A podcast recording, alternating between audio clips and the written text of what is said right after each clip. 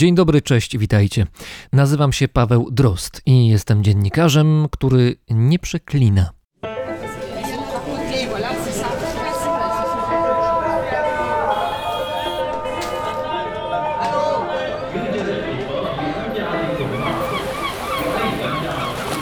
Brzmienie świata z lotu Drozda. W zeszłym tygodniu byłem w Lądku Zdroju jako jeden z gości festiwalu górskiego. Na miejscu był też Andrzej Stasiuk, którego przedstawiać myślę, że nie trzeba. Miałem przyjemność prowadzić z nim rozmowę dla festiwalowej publiczności, a potem była druga rozmowa, już inna, jeden na jeden. Poszliśmy do parku, żeby rozłożyć się bezpośrednio na trawie, w słońcu. Wcześniej tylko raz nagrywałem rozmowę w ten sposób, to znaczy w pozycji horyzontalnej. To było na jednej z wysepek u wybrzeży Półwyspu Antarktycznego. Damian, doświadczony żeglarz pływający na Selmie, świetnym jachcie wyprawowym, miał akurat wolną chwilę i położył się na skalę. Skała wyróżniała się o tyle, że nie nosiła śladów obecności pingwinów. Czysta i błyszcząca w słońcu. Dzień był niemal upalny. Obok pływały growlery i góry lodowe, między którymi przemykały focze watachy.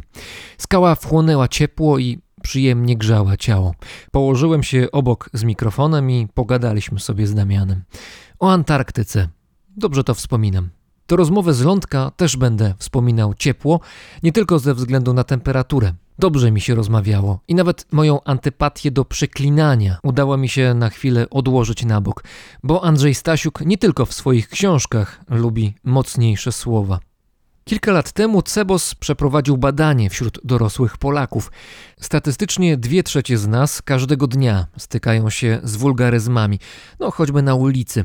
Ośmiu na dziesięciu Polaków używa ich osobiście, to znaczy wulgaryzmów, i najczęściej, jak twierdzą, pod wpływem emocji, ale 14% przeklina również wtedy, gdy chce powiedzieć coś dosadniej, z wykrzyknikiem.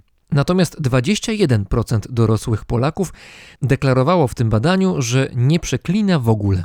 Czyli wychodzi na to, że jestem w mniejszości. Nie przeklinam. No dobrze, zdarza mi się raz na miesiąc albo raz na dwa przekląć po angielsku najczęściej, używając, jak mówią Amerykanie, F-word ale sytuacja musi być bardzo, bardzo wyjątkowa, żeby tak się stało. Jak wtedy, gdy jadąc samochodem uznałem, że warto zatrzymać się przed znakiem stop, a kierowca, który jechał zaraz za mną, był innego zdania. Estetycznie słuchanie mowy wzbogaconej o wulgaryzmy przeszkadza mi tak samo jak widok człowieka, który wyrzuca śmieci pod nogi, na ulicę albo w lesie. Uwiera mnie to. Uczucie jest bardzo nieprzyjemne i nie mogę się przyzwyczaić. Nawet wtedy, gdy po raz nie wiem już który, przechodzę wieczorem koło boiska, gdzie co tydzień w piłkę nożną grają panowie w średnim wieku. Zawsze ci sami. Po nieudanym strzale słyszę zwykle znajomą melodię słów, w których zawarta jest recenzja o charakterze sportowym. No kurwa, ja pierdolę, ale zje... Zawsze czuję wtedy niesmak. Jest w tym jakaś chropowatość i siekierą ciosany opis rzeczywistości. Nie pasuje mi, nie pasuje mi i już. Tak się akurat składa, że w moim zawodzie, w mediach, wulgaryzm ściele się gęsto. Oczywiście nie w tekstach, nie w nagraniach, nie na antenie. Tam jest grzecznie i akuratnie. Za to w zaciszu redakcji, przez telefon w trakcie rozmowy z kolegą lub koleżanką albo na korytarzach. Tam słowa nieparlamentarne kwitną jak słoneczniki w lipcu. Zresztą w innych branżach nie musi być wcale lepiej i pewnie nie jest. No więc rozmowa z Andrzejem Stasiukiem. Miła, przyjemna i miejscami mięsna, okraszona wulgaryzmem tu i ówdzie, ale jakoś w tym wydaniu mniej mi to przeszkadzało niż zwykle. Gdzie indziej szukałem chyba treści. Może tak samo będzie i w waszym przypadku. Wczoraj Andrzej Stasiuk skończył 60 lat. Posłuchajcie horyzontalnej rozmowy z autorem Dukli, dziennika pisanego później, czy jadąc do Babadak. Tylko uwaga, wiem, że czasami słuchacie brzmienia świata rodzinnie. Ta rozmowa może być nieodpowiednia dla uszu nieletnich słuchaczy. Weźcie to proszę pod uwagę.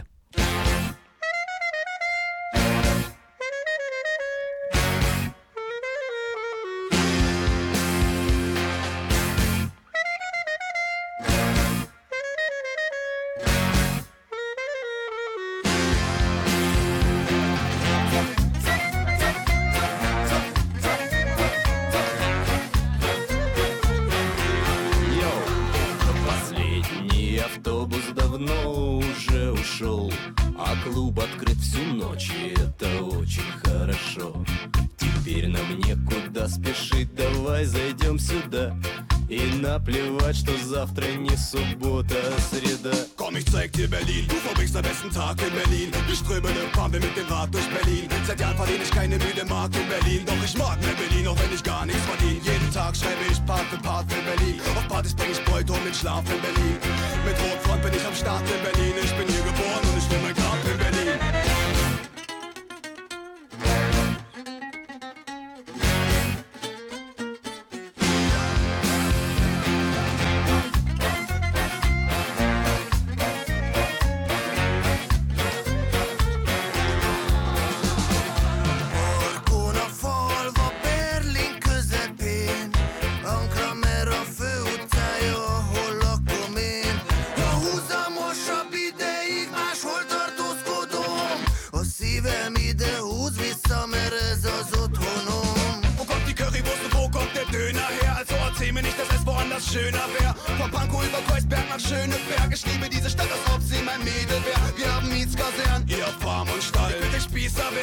Karneval. Die Spree das Meer und die Häuser, die Berge. Ich bleib in Berlin, bis ich sterbe.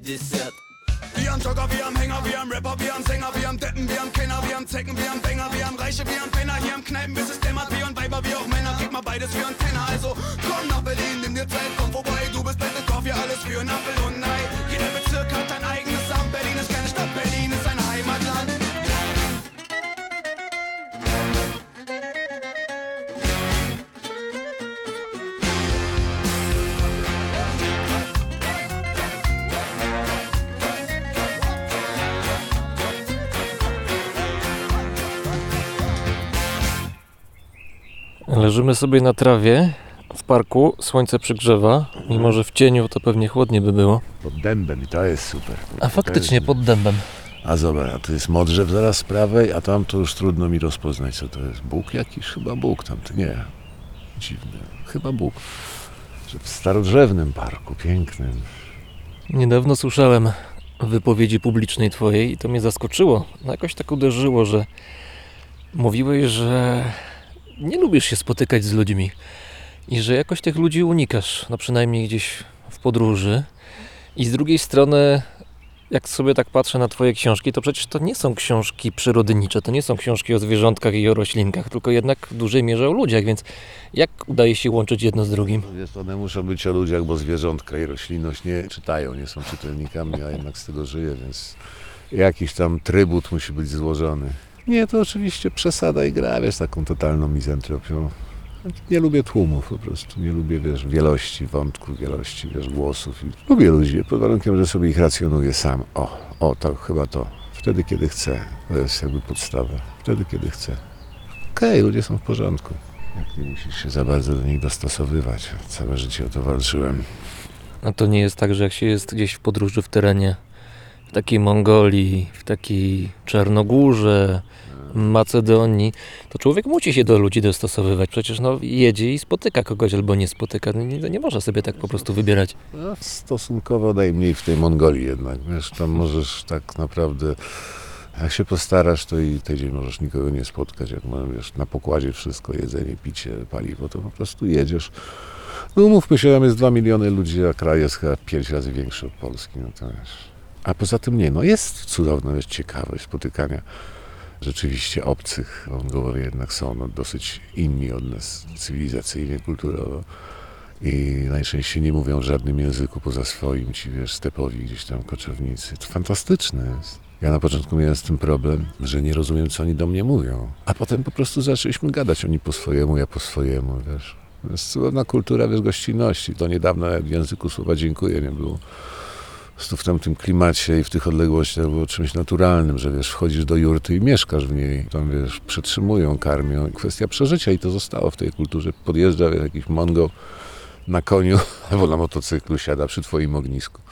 I po prostu dajesz mu jeść, on je, je, beknie sobie i odjeżdża. I to jest fantastyczne. I tam mówicie sobie o coś tam w swoich językach. Nie wiadomo, czy on cię nie śmieje się z ciebie, czy nie obraża, a ty też możesz sobie cichy dowcip z nim robić. No.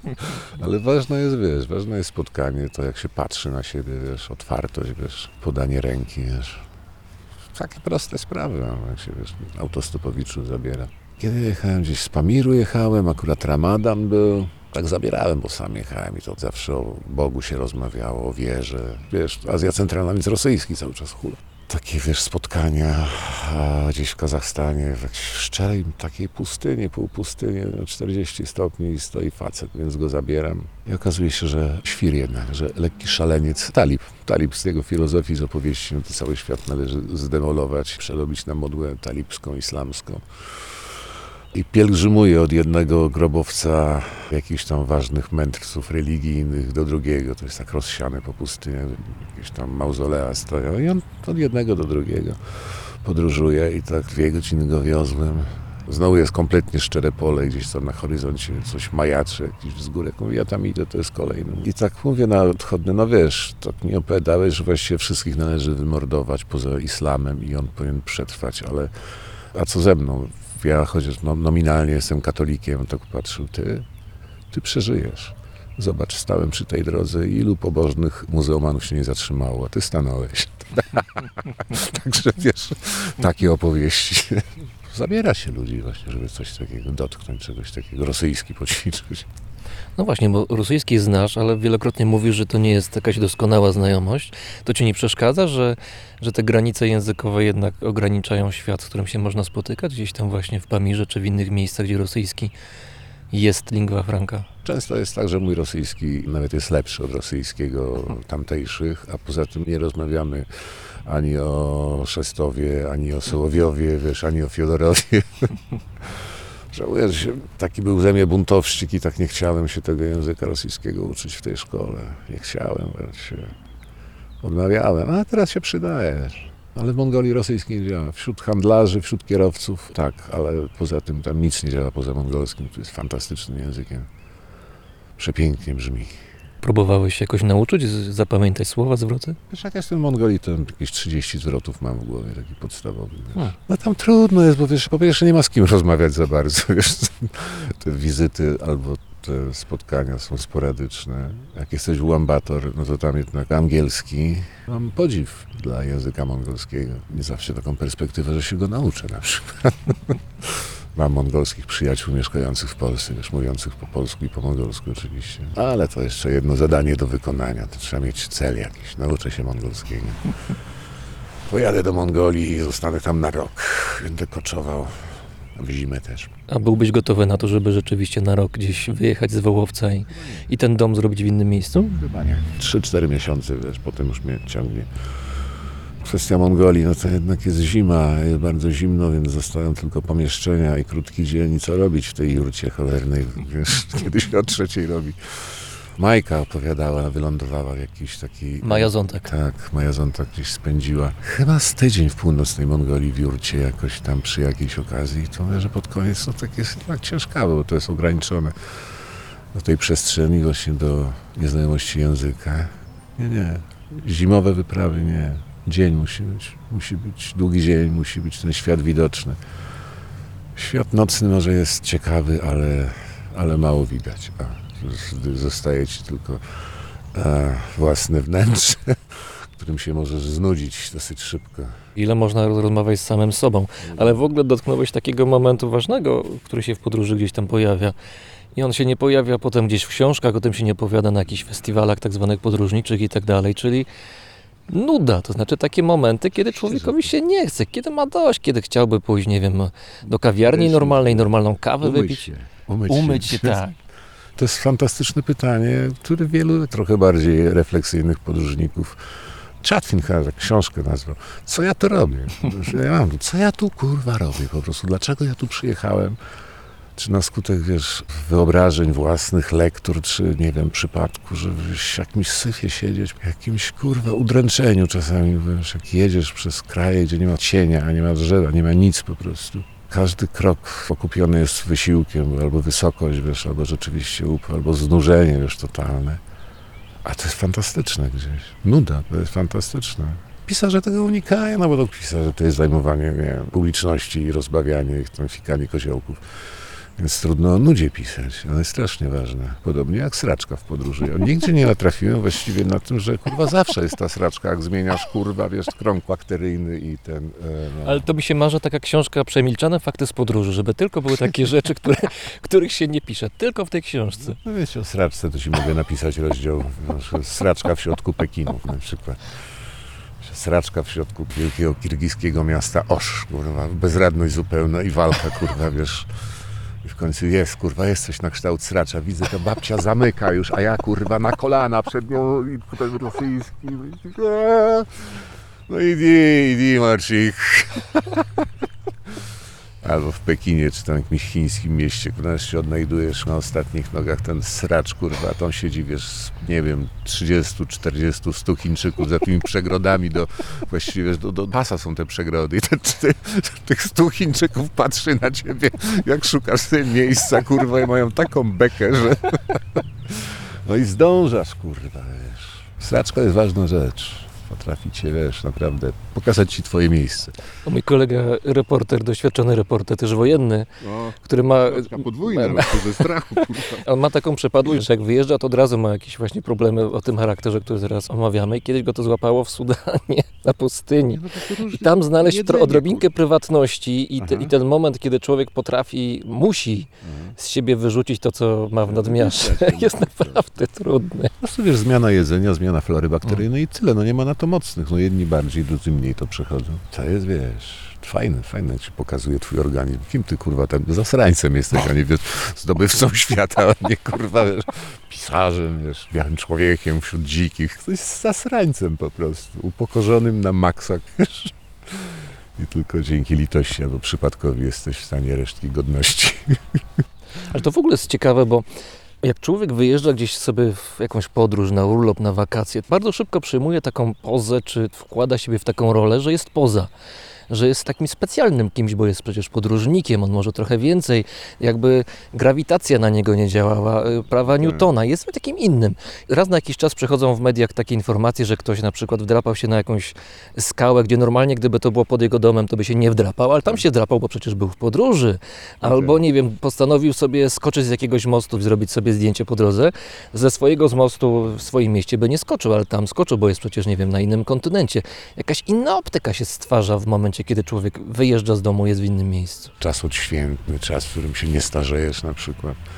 Andersen powiedział już to, że chyba, że podróżować znaczy żyć dwa razy mniej więcej, że jest coś takiego, no święto po prostu, odmienność, że więcej ci wolno wobec samego siebie, możesz zaniebać obowiązki, że jesteś wyjęty z codzienności, to jest oczywiste gdzieś. Trzeba z- z- pewnie zaistnienia, wiesz, w tej rzeczywistości. Nie mówię, że tam że po to, żeby zdjęcie, tylko żeby pokazać tej rzeczywistości, że oto też jestem tutaj, że nie jestem taki przypadkowy, nie wiem. Ja po prostu jadę, staję, patrzę.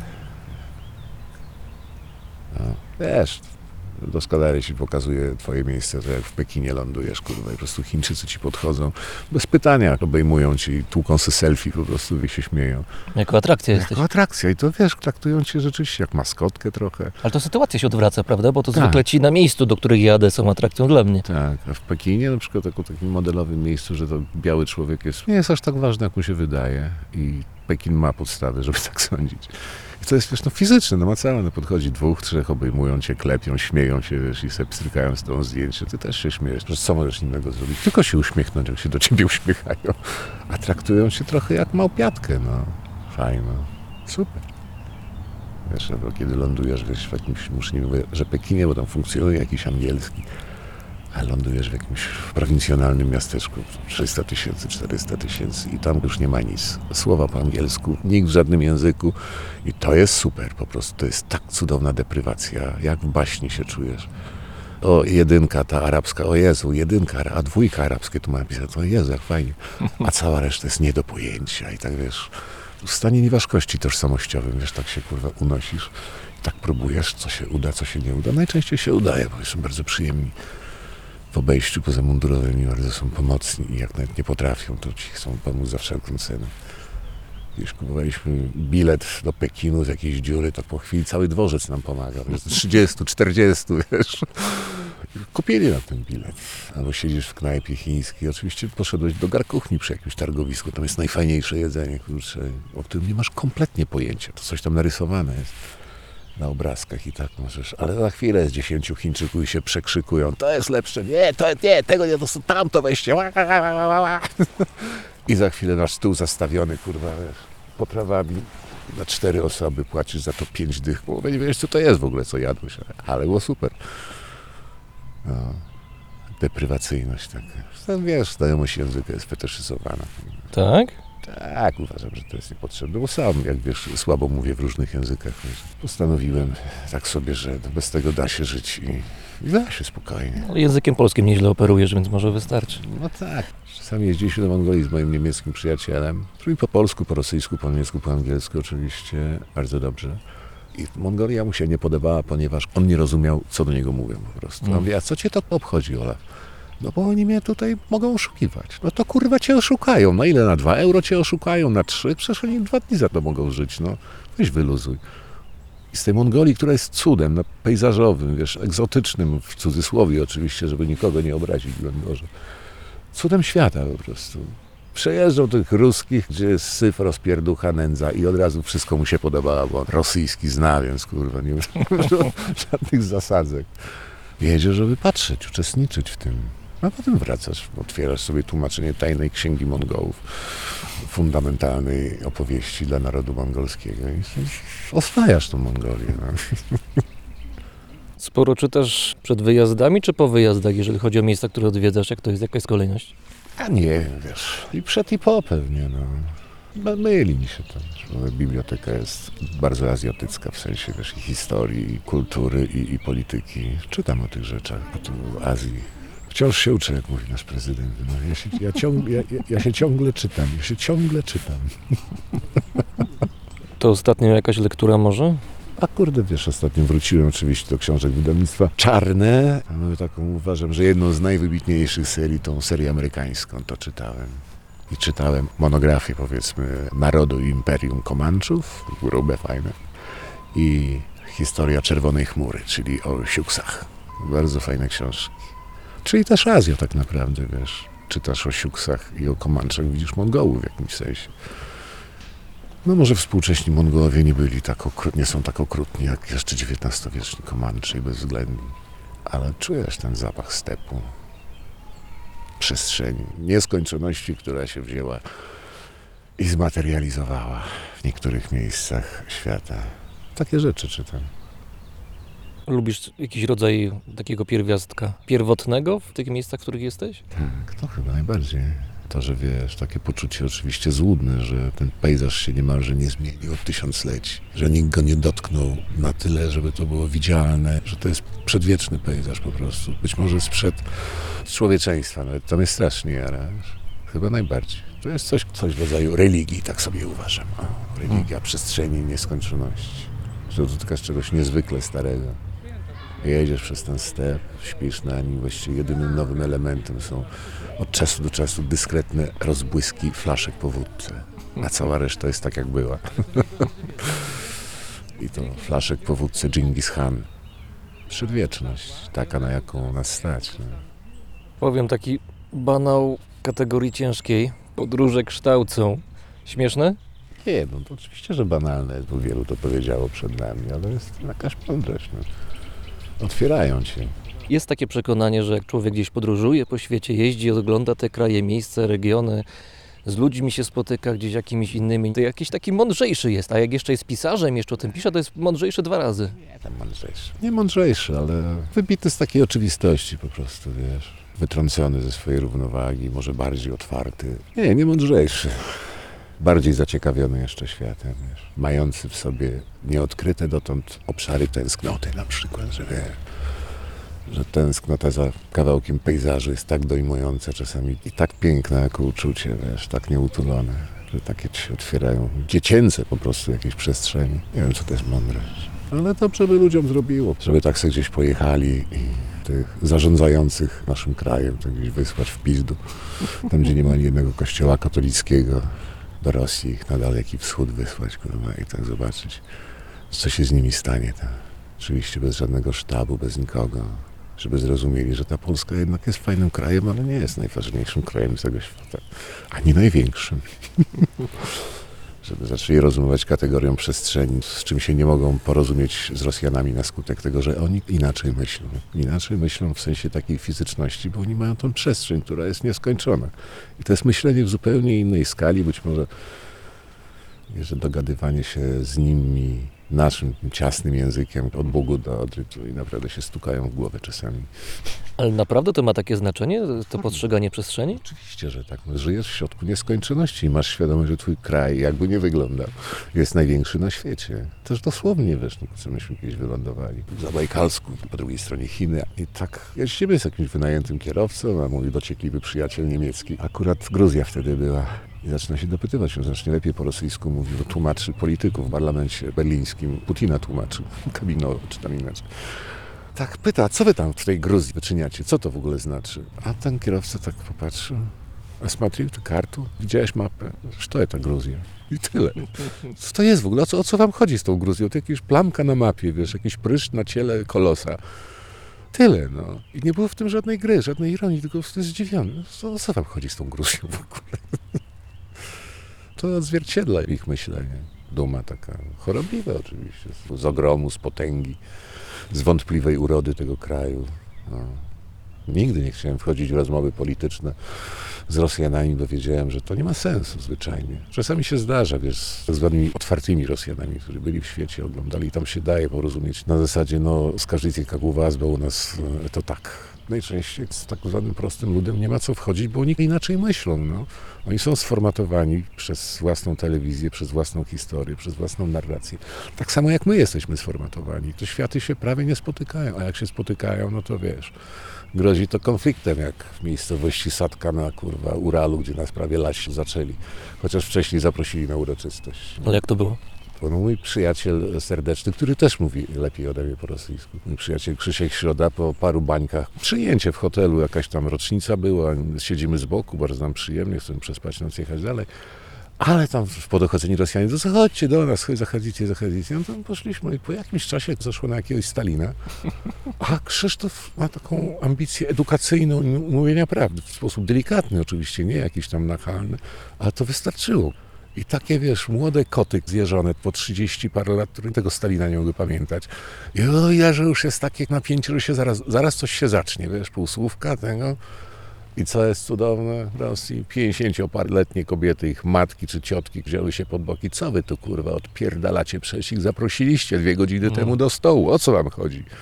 No, Te młode wilki tak przysiadły na łapach. Myśmy się z Krzysiem stlenili. No I rano było im przykro i przepraszali nas na kacu półgębkiem, że coś. Nie ma sensu. Nie ma sensu. Trzeba znać okoliczność i sytuację i mieć pełną świadomość nieprzystawalności tych języków. No. Czy Rosja to jest kraj kobiet?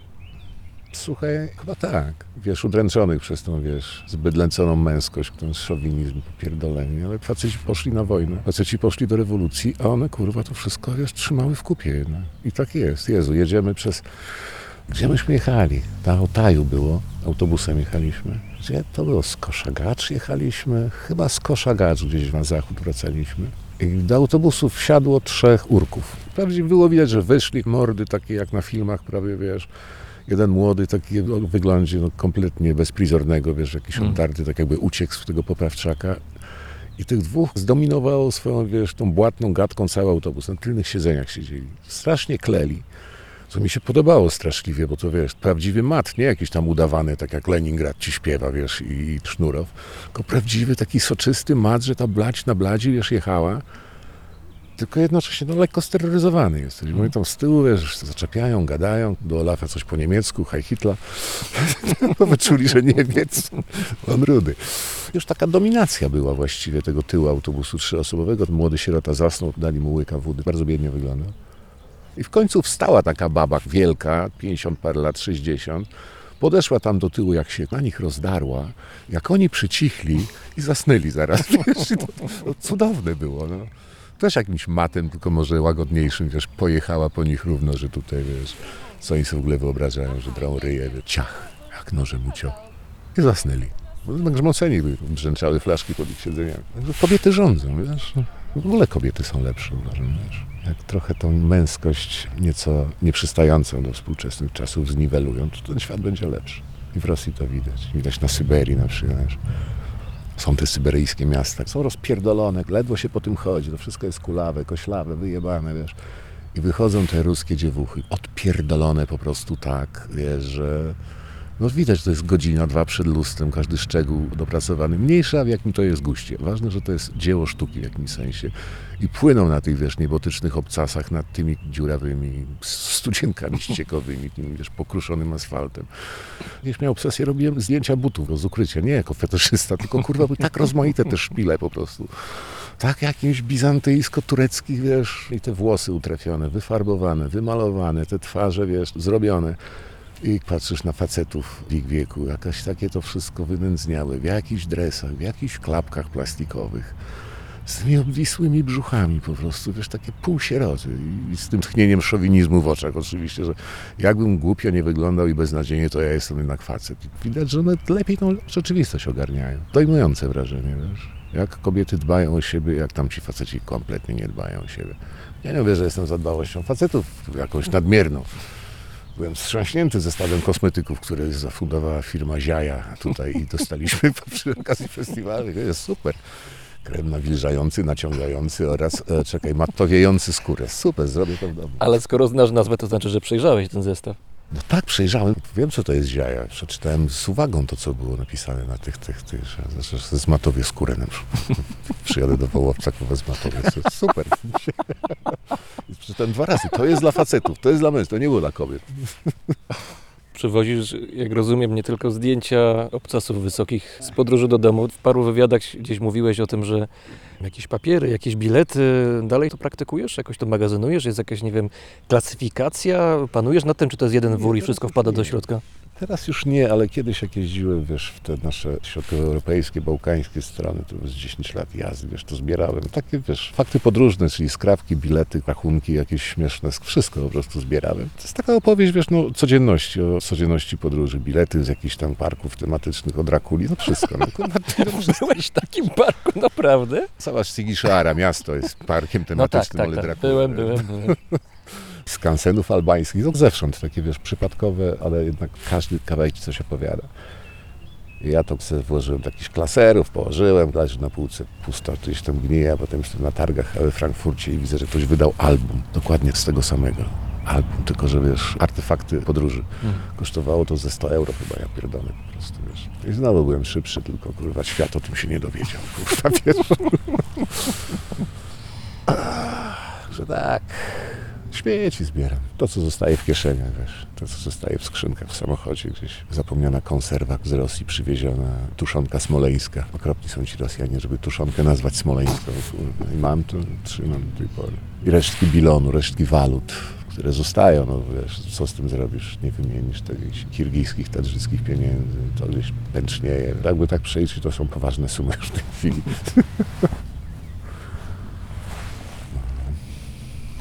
Jak jesteś w trasie, to jeździsz samochodem. No wiadomo, jak są przestrzenie w Mongolii, to samochodem wygodniej. Zresztą lubisz bardzo, bo motoryzacyjnie jesteś tutaj zaawansowany. Ale myślałeś kiedyś o tym, żeby na przykład na rower wsiąść i paręset czy kilka tysięcy kilometrów zrobić rowerem, albo pieszo, albo jakoś inaczej. Bo ten samochód to jednak jest bariera, to jest ta szyba, to jest, ta, to jest ten mikroklimat w środku, to nie jest to dotknięcie bezpośrednio tego, co jest dookoła. kusiło mnie. Byliśmy chyba pierwszy raz w Mongolii z Moniką, to sobie wyobrażaliśmy, że to jest kraj, który cudownie nadaje się do przejścia piechotą, wiesz? Jest sucho, czyli nie pocisz się. Cały czas jest pięknie, cały czas właściwie jest twardo pod stopami, cały czas jest krajobraz. To jest przede wszystkim płaskowyż, bardzo urozmaicony i można iść, iść, iść. Ale to ale nie robiliśmy tego.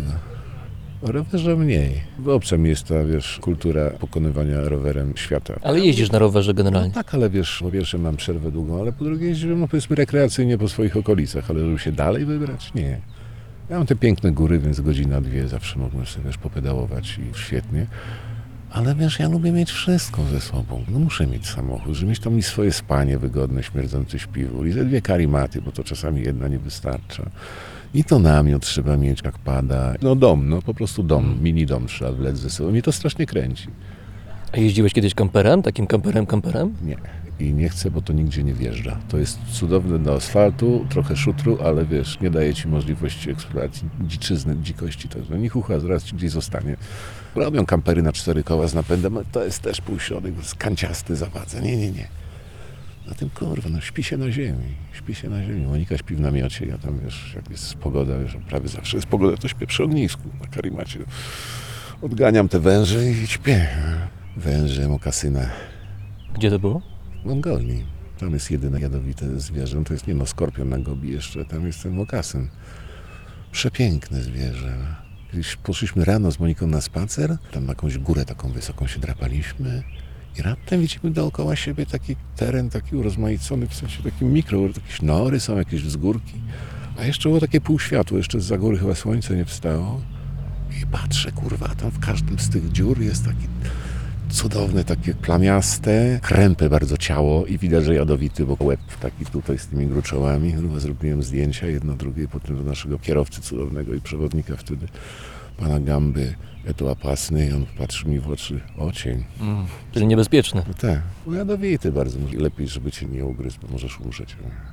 Rower wymusza rzeczywiście taką totalną, ascetyczną filozofię. To trzeba, wiesz, zminimalizować wszystko, i spanie, i jedzenie. No i powiem ci, niewygodnie jest na rowerze, wiesz? To wiem, co mówię, bo przecież godzinami jeżdżę, wiesz, teraz. Z drugiej strony sobie leżysz przy ognisku, to nie jest też jakoś tak no, kwintesencja wygody. Dla mnie jest. Aha. Dla mnie jest. Mam przyzwoity śpiwór na wypadek wieczornego przymrozka i tyle. Mam jeszcze drugi śpiwór, żeby się przykryć w czego. Na rowerze jest to niewykonalne, no, żeby mieć wiesz, dwie karimaty, dwa śpiwory. Nie, jakieś sakwy da się zrobić No, pewnie. Kurwa, co, no, a, a reszta? A jedzenie na przykład, kiedy ja mam życzenie przez tydzień nie oglądać ludzkości gdzieś tam, Mm. wiesz, bo muszę wtedy mieć parę kilo żarcia ze sobą. To jest okej, ja to rozumiem, że siłą własnych mięśni niemalże pokonujesz przestrzeń, ona wchodzi w ciebie. Męczysz się po prostu. Jedziesz przez taką, wiesz, Pamir Highway na rowerze, to jest 4000, wiesz, wysokości. Pod ciebie cieknie. O, znam takich ludzi, którzy przyjechali. Wiem, sam widziałem te dwie Polki takie. Mój niezawodny niemiecki przyjaciel, wyprzedzaliśmy je delikatnie, żeby nie zakurzyć, uchylił okno i tym swoim polskim dzień dobry. Myślałem, że spadną z tych rowerów, kurwa, wiesz. Nie, no rozumiem jako wyzwanie, proszę bardzo. bo Ja wolę swojego pick-upa jednak. Ja to bym, żebym czuł jakąś wyższość, broń Boże. Raczej rowerzyści czują wyższość jako takie plemię nowoczesności, co zbawią planetę. Lubię być wygodnie. Lubię, jak podchodzą do mnie, wiesz, dalnobojściki na tych autostajankach, czyli wiesz, ci tirowcy ruscy podchodzą, kopią tego hila, kurwa, w opony. Harosza maszyna. No co, jakim z tym rowerem wyglądał, kurwa, na takim parkingu, gdzie 100 tirów stoi, no proszę cię. Nie wiem, co oni by sobie myśleli na widok mojego obcisłego stroju. Super jest Rosja z tymi, wiesz, autostajankami, jak się przez Syberię jedzie, tam się najwygodniej śpi. Przepiękny, też, zmierz. Słońce zachodzi na zachodzie, jest czerwono i zaczynają zjeżdżać już te gigantyczne tiry, kurwa, 50, 60, 70. I są ci macherzy, którzy je parkują tak idealnie obok, wiesz, pilotują i Są piloci? na tych parkingach po prostu, tacy ustawiacze, bo to wiesz, naprawdę to są gigantyczne maszyny, trzeba wiesz, jak najwięcej upchnąć na tym parkingu i potem obserwujesz to plemię dalnobojścików gdzieś wiesz, w knajpie tej tam, wiesz, przy tym parkingu. Zupełnie inny świat. Facetowski oczywiście, maczystowski pewnie strasznie, a jednocześnie strasznie dobrze się z nimi gada. No i wiesz, no Hill budzi jednak szacunek. Budzi szacunek. A jak rozpalasz ognisko, to rozpalasz krzesiwym, czy zapałka, czy jest jakaś specjalna metodologia, czy w ogóle to jest nieistotne? To ma się ogień rozpalić. No. Wiesz, tam w tych stepach autajsko-mongolskich jest sucho najczęściej. Krzesiwko mam. Dostałem od, od Staszka Beresia, pana profesora polonistyki. Dał mi krzesiwo takie ze sklepu dla turystów. I ono działa, ale używam tylko, żeby komuś zaimponować czasami. tak normalnie zapałki, hop. A masz siekierę w samochodzie? Po Polsce jak jeżdżę, tak. Tam nie, po prostu się przypieprzają czasami. Wiesz, tam nie możesz za długiego noża przewieźć. Tak, Naprawdę? Jak, tak, że, no, tak jak A Szwajcarzy. co, na Syberii nie mogę mieć za długiego noża? Nie, no na granicy nie możesz go A, mieć. na granicy. Nie, na granicy. No, kiedyś mnie kurwa chcieli odebrać mój kinżal, jak twierdziła pani na lotnisku w Moskwie, ale jakoś tam wybogałem, że jadę na Syberię, tam niedźwiedzie macie, co ja bez kinżała po prostu, wiesz. A w bagażu, w tym lukowym. O, Jakoś tam to zagadałem, poleciało. I nóż po prostu spory. Ale co? Co jest najlepszą bronią żołnierza, jak mówili do nas nasi wojskowi z Shirangą? Naostrzona dobrze saperka. I ona jest pod siedzeniem. Działa jak siekiera po prostu. Ale jak jeżdżę po Polsce, ja mam wszystko już w tej chwili w pick-upie, wiesz. Drewno na rozpałkę mam. Drewno na rozpałkę, siekierę, łopatę, to co prawdziwy chłopak powinien mieć zawsze ze sobą kawiarkę. kawiarkę, maszynkę, 20-litrowy baniak z wodą i z kranikiem, żeby się umyć z daleka od polskiej cywilizacji. W ostępach nadburzańskich, nadwieprzańskich powiedzmy. Chińskie zupki oczywiście. Naprawdę? No to jest najfajniejsze, bo tym to jest, wiesz, to jest wspomnienie zawsze wyjazdów na wschód. Do Azji. Wchodzisz do mongolskiego sklepu w jakimś większym mieście, czy nawet średniej wielkości. To wygląda wprawdzie jak obóz, nie jak miasto, ale ma dzięki temu swoją wyrazistość. Tam jest kurwa cały dział zupek. Cała ściana. Oczywiście wszystkie są po chińsku opisane, więc na los szczęścia. I jest super. wiesz. Niespodzianka przy każdym posiłku. A cóż tam będzie w środku? Czy ci wypali wnętrzności, czy też, czy też nie całkiem? No, wiesz, to jest fajne. No. Uczestnictwo w tej kulturze, no bo oni tym żyją.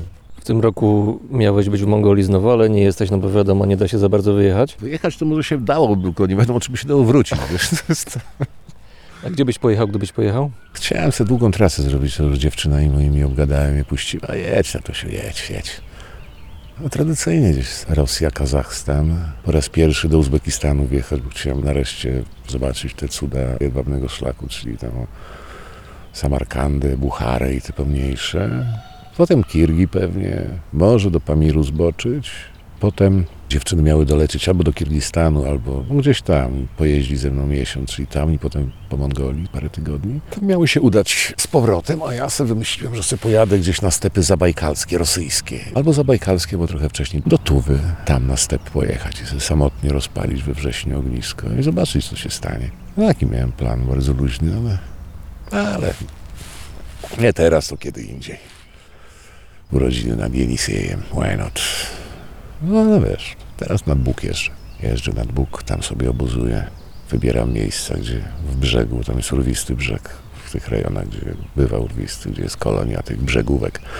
Wtedy komarów jest mniej, przynajmniej w dzień. Snuję się po moim Podlasiu, śpię w namiocie albo w wyciętym sadzie mojego dziadka. Się kadry polsko-mongolskie wiesz, mieszają, nakładają. Andrzej Stasiuk był z nami, leżał sobie z nami na trawce w parku w Lądku Zdroju. Tak, zdroju. No. Uzdrowiskowo No, rozmawialiśmy super sobie. po prostu jest tak. Palimy się chyba. No. Dzięki. Dzięki. Dzięki Ci Paweł, fajnie było. Super.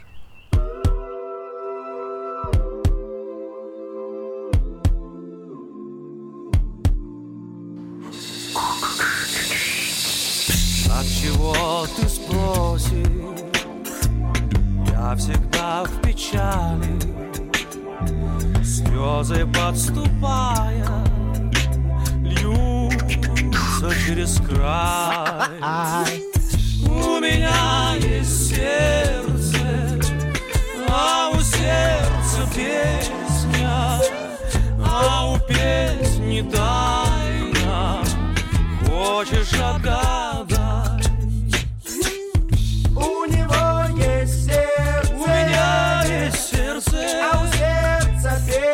У сердца песня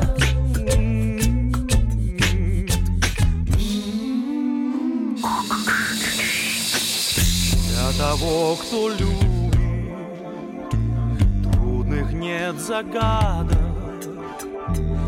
Для того, кто любит Все они просты. У меня есть сердце а у сердца песня, а у песни так.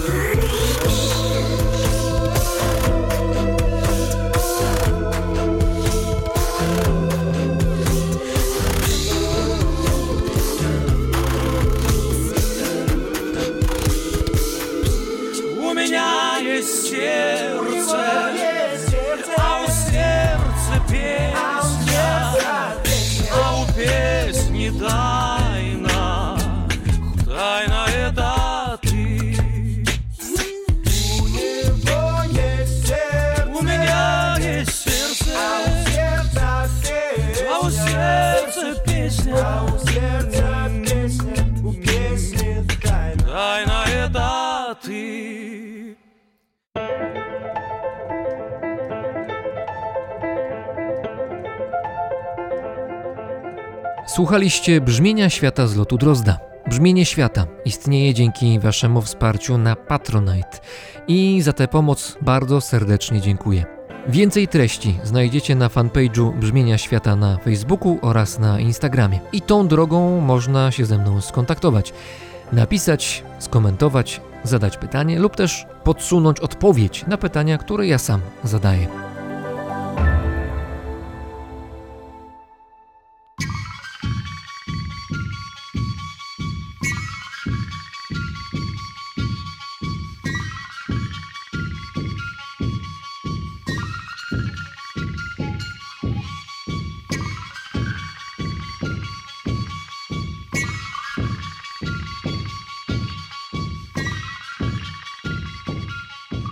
Paweł Drozd, czyli ja mówi Wam dobrego dnia.